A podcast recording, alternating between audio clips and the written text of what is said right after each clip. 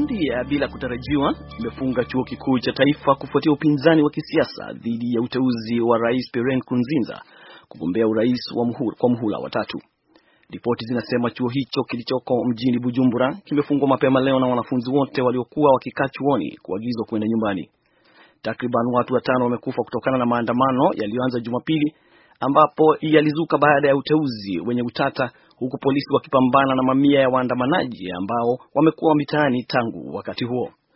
Wapinzani wamesema kuruhusiwa kwa rais kugombea kiti cha kwa muhula watatu ni kuwa ni kinyume cha katiba. Na Jumanne, katibu mkuu wa Umoja wa Mataifa Ban Ki-moon alitangaza kwamba angetuma mjumbe maalum wa eneo la maziwa makuu Said Dinji nchini Burundi ili kufanya mashauriano na rais, viongozi, serikali na viongozi wa vyama vya kisiasa. Siku nyingine ya maandamano mjini Baltimore kufuatia kifo cha kijana mweusi akiwa mikononi mwa polisi ilipita kwa amani Jumatano usiku, wakati wakazi wa eneo hilo waliporipoti amri walipotii amri ya kutotoka nje wakati wa usiku baada ya ghasia kuzuka mapema wiki hii. Kiongozi wa jamii akiwemo mwakilishi Elijah Cummings ambaye mji wa Baltimore uko katika eneo lake la uwakilishi alikuwepo kuwasihi waandamanaji kurudi majumbani kabla ya saa nne za usiku, ikiwa ndio wakati uliowekwa wa amri ya, kufa, ya kutotoka nje. Maafisa wamesema idadi ya vifo kutokana na tetemeko la ardhi lililotokea Jumamosi nchini Nepal imeongezeka na kufikia karibu 5500 wakati timu za uokozi zikiendelea kufanya na kufukua vifusi huku wafanyikazi kutoka misaada kutoa misaada wakipeleka misaada kwa walionusurika.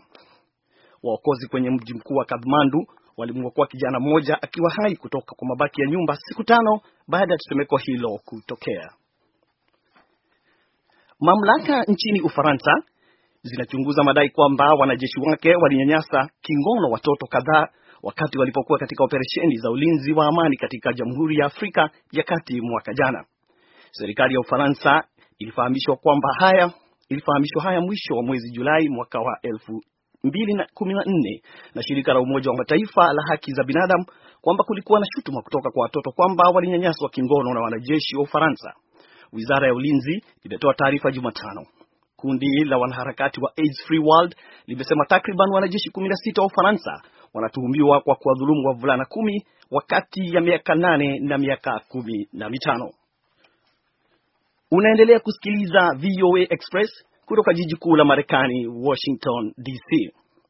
Mchoraji wa picha za vichekesho aliyemchora Mtume Muhammad kwenye jarida la Ufaransa la vichekesho la Charlie Hebdo amesema hataki tena kumchora Mtume. Renard Luzia ambaye anajulikana pia kama Luz ameliambia gazeti moja la Ufaransa kuwa sasa hana hamu ya kumchora Mtume tena. Luzia alikuwepo wakati ofisi za Charlie Hebdo ziliposhambuliwa mjini Paris Januari saba wakati Waislamu wenye msimamo mkali waliposhambulia na kuwaua watu kumi na wawili kwa kuwapiga risasi. Tokeo la mwisho la jarida hilo liliuza zaidi ya magazeti elfu ishirini huku likimalizia kwa kuuza zaidi ya milioni nane. Na serikali serikali ya Korea Kusini na China zimemkosoa waziri mkuu wa Japan Shinzo Abe kwa kushindwa kuzungumzia kile wanachokiona ni kuomba msamaha unaofaa kwa ukatili uliofanywa zamani na nchi yake kwa nchi hizo mbili. Kwenye hotuba ya Jumatano kwenye bunge la Marekani, waziri Abe aliomba msamaha kwa mwongozo mbaya wa Japan katika miaka iliyopita, akisema kwamba ni lazima Tokyo ikumbuke mateso yaliyosababishwa na tabia yake wakati wa vita vya pili vya ulimwengu. Hata hivyo, hakutumia lugha rasmi ya kuomba msamaha iliyotumiwa na mawaziri wakuu wa zamani wa Japan. Badala yake, amesema kwamba ataendelea kuunga mkono maoni ya wenzake waliomtangulia. Hotuba hiyo haikuwa haikuwaridhisha Wakorea wengi na Wachina na wanapokumbuka maovu waliotolewa wakati wa vita vya pili vya dunia.